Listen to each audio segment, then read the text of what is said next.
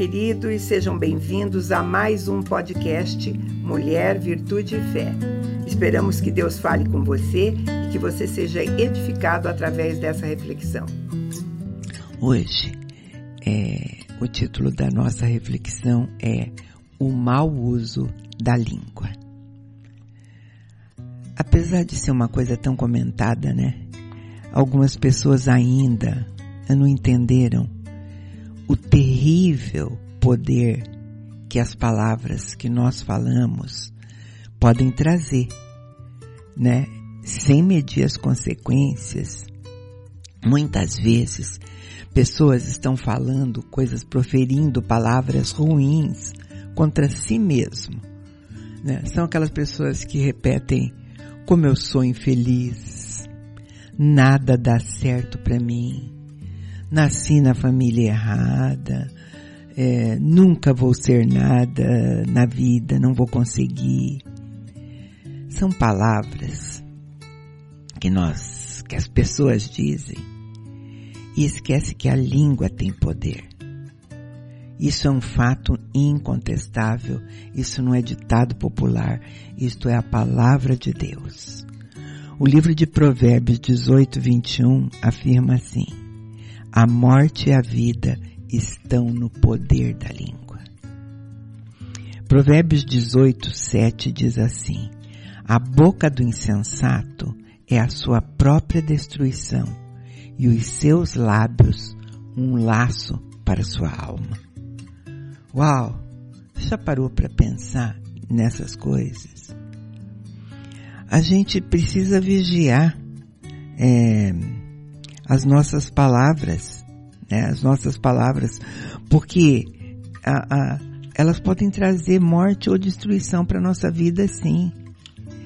A gente deve usar a boca, a nossa língua, para aquilo que é certo, né? principalmente para liberar a bênção. Claro que podemos usá-la também para expulsar demônios, né?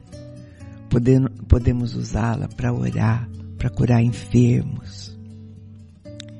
Quando João Batista ele estava na prisão e ele queria saber se aquele que eles estavam falando era o Messias tão ansiosamente esperado, né, que ele havia chegado, ele manda perguntar e olha a resposta de Jesus.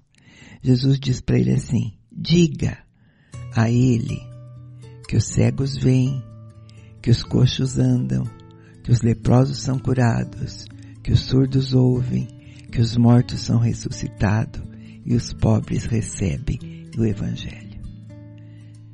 Diga a ele que essas coisas estão acontecendo pelo poder da palavra. E ao ouvir, ouvir essa resposta, João Batista acreditou. Quando nós falamos alguma coisa no nome de Jesus, né? Porque nós cremos que ele ressuscitou, ele deu esse poder. As nossas palavras têm o mesmo poder. É o poder de Deus operando através de nós.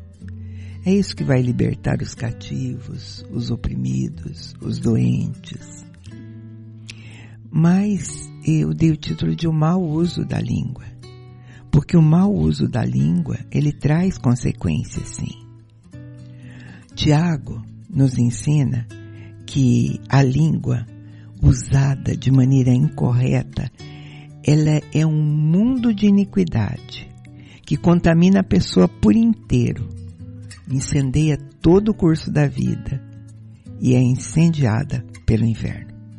Vamos lembrar ele inteirinho? Tiago 3, começando no 6. A língua também é um fogo. Sim. Como um mundo de maldade, ela é colocada entre os membros do nosso corpo, contamina todo o corpo e põe em chamas o curso da nossa existência, sendo por sua vez posta em chamas pelo inferno. Pois toda espécie de feras, aves, répteis e animais marinhos é, doma-se e eles têm sido domados pelo gênero humano. Mas nenhum homem pode domar a língua. É um mal que não se pode conter, está cheia de veneno mortal. Com a língua bendizemos o Senhor e Pai, e com ela amaldiçoamos os homens feitos à semelhança de Deus. Então, ele está dizendo que é muito difícil, sabe? É, a gente ter esse controle, por isso a gente precisa conversar sobre isso, porque pode afetar o nosso bem-estar, a nossa vida e o bem-estar do outro também. Tudo vai depender do modo como nós usamos a nossa língua. É, mas tem um detalhe. Você fala por quê? O poder das palavras não vem da língua em si, né? Ela vem do coração que controla a língua. Jesus deixou muito claro que nossas palavras são reflexo daquilo que está dentro de nós, reflexo do nosso coração. Eu não estou falando do músculo cardíaco, do nosso interior, né? E por conta disso, por conta disso nós vamos ser julgados. E um julgamento severo. Está lá em Mateus. O homem bom tira coisas boas do seu bom tesouro. O homem mau tira coisas más do teu, seu mau tesouro. Digo-vos que no dia de juízo os homens terão que prestar conta de toda palavra inútil que proferirem, porque pelas tuas palavras serás absolvido e pelas tuas palavras será condenado. Uau! Sabe? E, este é um programa que fala muito com mulheres, né? Nós mulheres fomos criadas como ajudadoras, como exer, confiáveis, né? Mas quando a gente está falando sobre a língua, sempre aparece a possibilidade de olhar para a mulher sobre mais do que um prisma, né? Normalmente olham para a mulher como aquela que tem menos capacidade de controlar a língua, né? Mas também tem um outro lado que precisa ser cuidado porque ela diz que a mulher tem uma grande capacidade de influenciar com palavras, né? Então a gente pode olhar um pouquinho do nosso ponto de vista feminino assim. Como as mulheres podem usar bem a língua. É, será que isso é missão impossível, né? Mas eu quero te perguntar uma coisa. Quantos sabem que se uma mulher ela fizer um comentário às vezes ela pode influenciar o marido. É, por exemplo, o marido está trabalhando, está tudo bem no trabalho, tem um chefe, e de repente aquela mulher faz algumas perguntas para o marido. Ela diz: Você tem certeza que o seu chefe é mesmo uma boa pessoa? Você já observou o jeito que ele fala? Você já percebeu como ele é dissimulado. Enfim, ela vai falando algumas frasezinhas.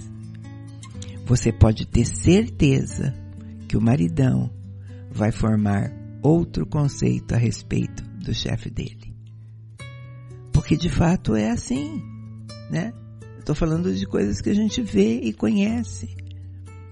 Na Bíblia, a gente vai ler sobre Esther a, a uma mulher a quem foi dado um conselho para ela não se calar.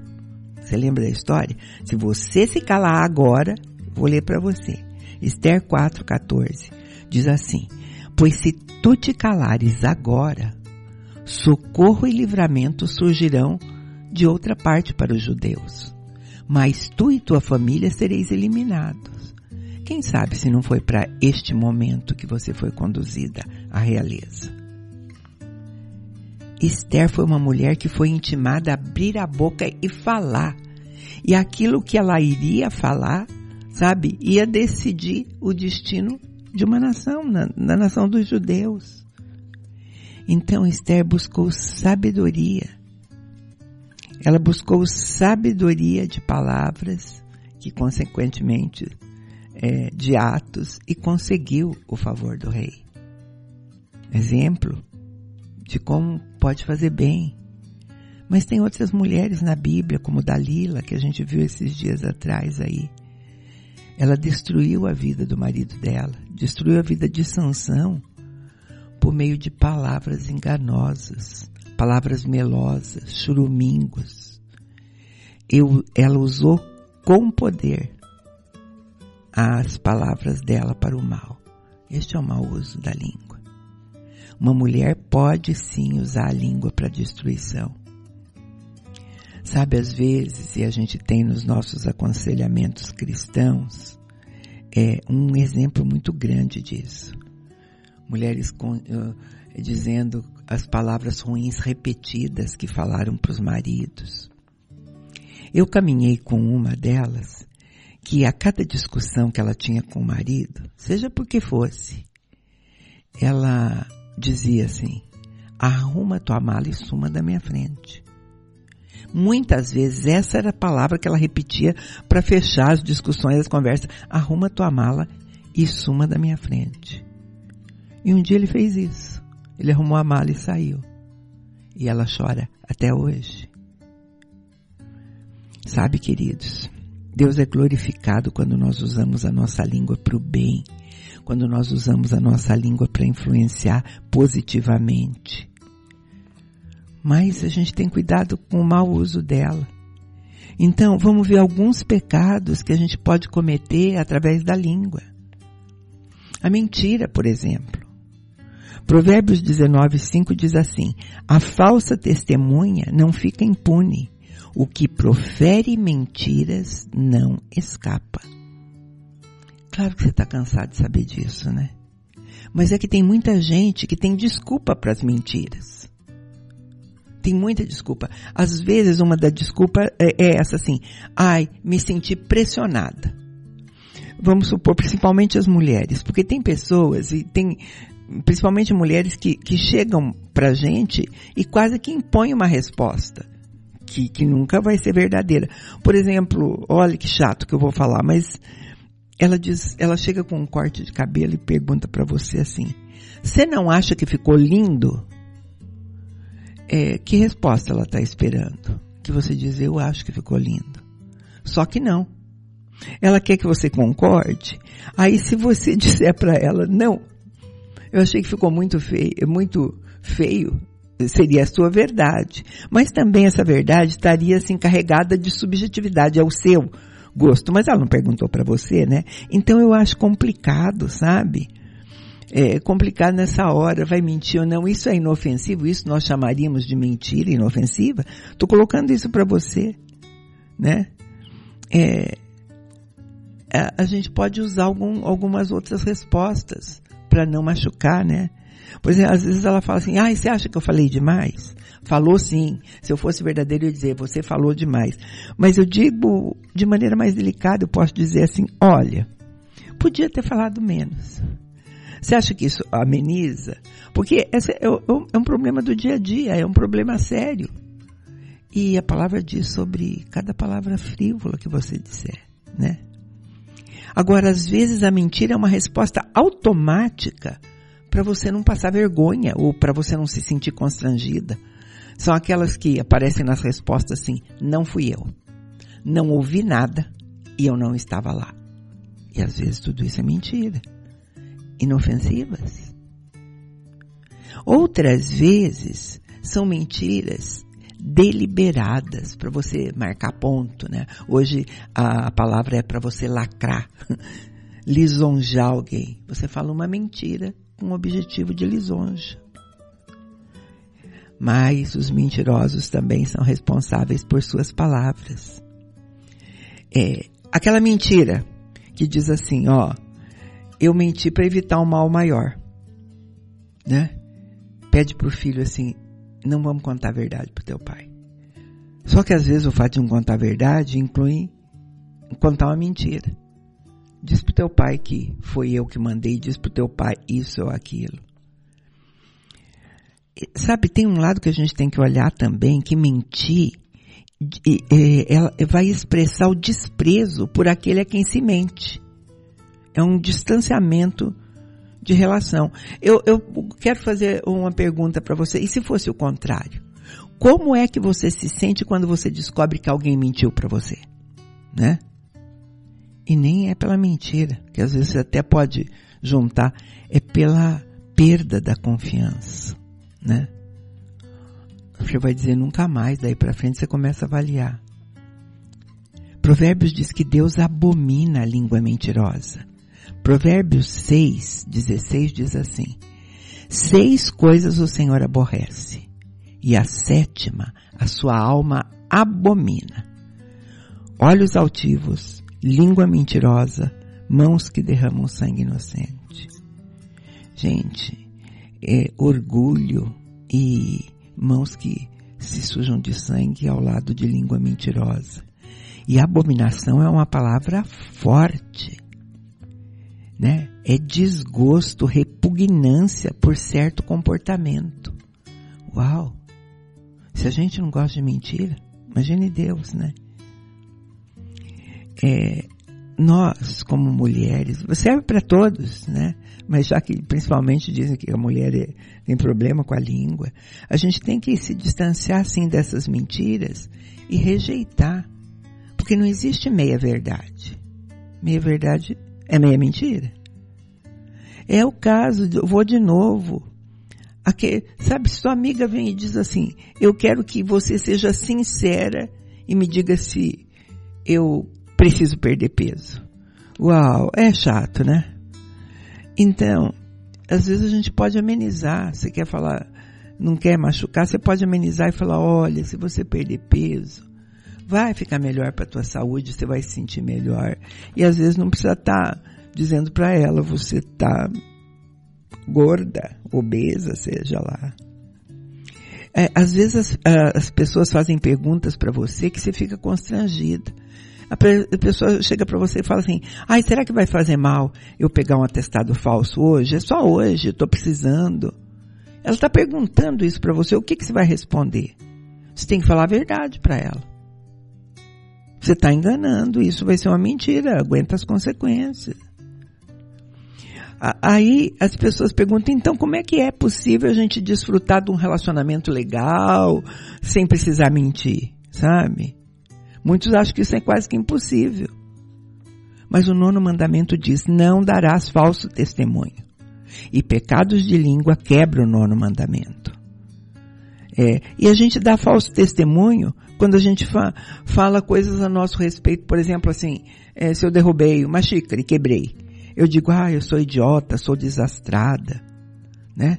Eu tô usando uma linguagem pesada que denigre a minha imagem. Né?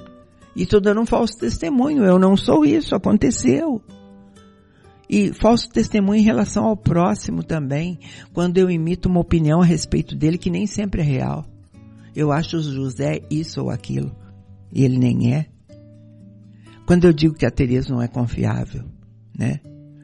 Ou quando eu ouço que ela não é confiável, mas eu até sei que ela é e fico calada.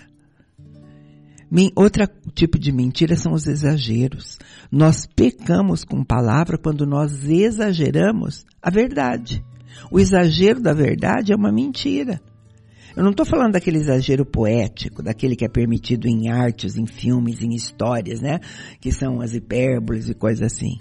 É distorcer fato real mesmo para chamar atenção. Contar uma coisa que não chegou perto da verdade chegar falando, olha, eu quase morri, mas Deus interveio porque eu estava quase morto. E na verdade nem de perto era isso. Sabe? Era uma gripe forte, sabe lá, qualquer coisa assim. É, exagerar o tamanho do tombo. Sabe? Me ralei, me quebrei e tá, e tá. Porque contar isso como uma ação protetora de livramento, exagerar. Você está mentindo. Você tropeçou, talvez a dimensão do acidente de trânsito e com detalhes ainda. E as pessoas fazem isso porque hoje as propagandas, a mídia, tudo faz isso parecer normal, bem aceito. Os exageros, né, estão em todos lugar, até naquilo que você vai comprar, né? Shampoo que alisa cabelo crespíssimos com três lavadas, né? E tem gente que acredita né? Produtos que prometem muito mais do que pode fazer. E a gente dá pouco valor para essas coisas. E também, às vezes, tem pessoas que dão pouco valor é, quando dizemos que uma pessoa tem a tendência de exagerar. Vai falar para ela que ela está exagerando para você ver. Se às vezes é criticada, né? Mas tem palavras também que a gente carrega numa carga emocional que tem que cuidar com o exagero. Não estou dizendo que isso seja pecado, mas se diz assim, odeio exercício, odeio caminhar, odeio essa comida, odeio. É muito forte essa palavra todos os dias na sua boca. Cuidado com a sua língua. A palavra ódio é forte, né? Adoro brigadeiro. Adoro uma caminhada. Adoro. Sabe? É, é uma figura de linguagem da nossa língua. Da nossa língua portuguesa. Essa não da nossa língua natural, né? Do nosso vocabulário. Mas a gente precisa, às vezes, evitar, né? Para que ela não seja uma marca, né? Vamos voltar. Toda palavra frívola que vocês proferirem, vocês vão dar conta no dia do juízo. A difamação, eu tinha até que pular essa parte, né? Porque às vezes você pode falar, ah, mas difamar é coisa de ímpio. É, mas deixa eu te falar uma coisa a respeito do mau uso da língua. Mesmo quando você está passando uma informação verdadeira sobre o irmão, será que você não está contribuindo para a difamação? Você está contando uma coisa íntima é, do irmão. Sabe lá para quantas pessoas vão chegar e não vai se transformar numa difamação? chegar e contar qual foi o motivo que o fulano foi disciplinado. Mas o fulano continua na igreja. Né? E daí? Provérbios ensina que no muito falar não falta transgressão. Falou demais, você corre risco. Mas o moderar os lábios é prudente. Então falar pouco às vezes é sinônimo de sabedoria, meus queridos, né? Porque o insensato ele fala sem pensar. E hoje, nossa, nunca em época é, alguma se falou tanto sobre tanto assunto que a pessoa nem entende direito. Mas o assunto está ali na mídia. Né? Aí tem tanta opinião a respeito. E se você for ouvi-las sobre o mesmo assunto, um monte de opiniões diferentes, cheio de é, pós-verdades. Né? Provérbios 21, 23 diz que o que guarda sua boca e sua língua guarda a alma da angústia. Né? É, um filósofo muito famoso, ele diz que a maior parte dos problemas humanos decorre realmente da incapacidade de ficar calado. Sabe quando você fala, ai, minha língua está coçando, coçando para falar, né? Então, é, ah, eu não faço fofoca. Mas você adora ouvir fofoca, adora ler sobre isso, né? É, e, e às vezes isso até faz bem. Você ouve uma fofoca, alguma coisa e fala, ai, graças a Deus meu problema é maior. Isso, é... enfim, você se sente vingado. Você diz, aí, nem, tem tanto dinheiro, é tão bonita, faz tanta viagem, é tão, tem uma casa tão deslumbrante, tão bem. E, enfim, você fica satisfeito à custa do outro. Isso é muito ruim. Lisonjear também não é bom, porque às vezes pode significar falsidade, sim. Provérbios 26, 26, 26, 28 diz assim: A língua falsa aborrece a quem feriu, a boca lisonjeira é a causa da ruína. O elogio tem que ser sincero, ele vai edificar uma pessoa e nunca obter vantagem pessoal, né? Elogiar para para você de alguma forma ter algum ganho com isso, né? Enfim, queridos, o modo de usar nossa língua vai mostrar se nós agradamos ou não a Deus. Se nós somos pessoas sábias ou insensatas. É claro que quando a gente vai olhar para as coisas que eu estou falando aqui, né, você vai perguntar quem nunca, né? Quem nunca? Mas a gente pode corrigir. Nós já pecamos com a língua. E, mas olhar para isso talvez evite da gente pecar mais, né? A gente pode evitar outras coisas. Nós temos que praticar a palavra de Deus, né? A lição de hoje é buscar, sabe, na palavra de Deus, principalmente em Provérbios, a sabedoria para os nossos ouvidos e para a nossa língua. E seguir a ordenança, tá?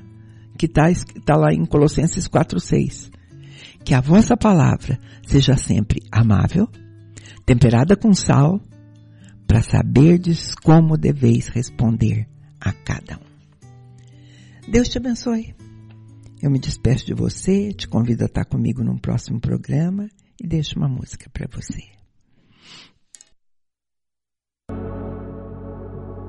Sobre o trono de justiça, eternamente haverá um rei.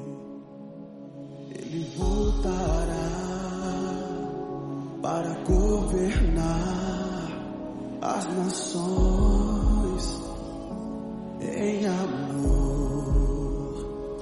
Que ruja o leão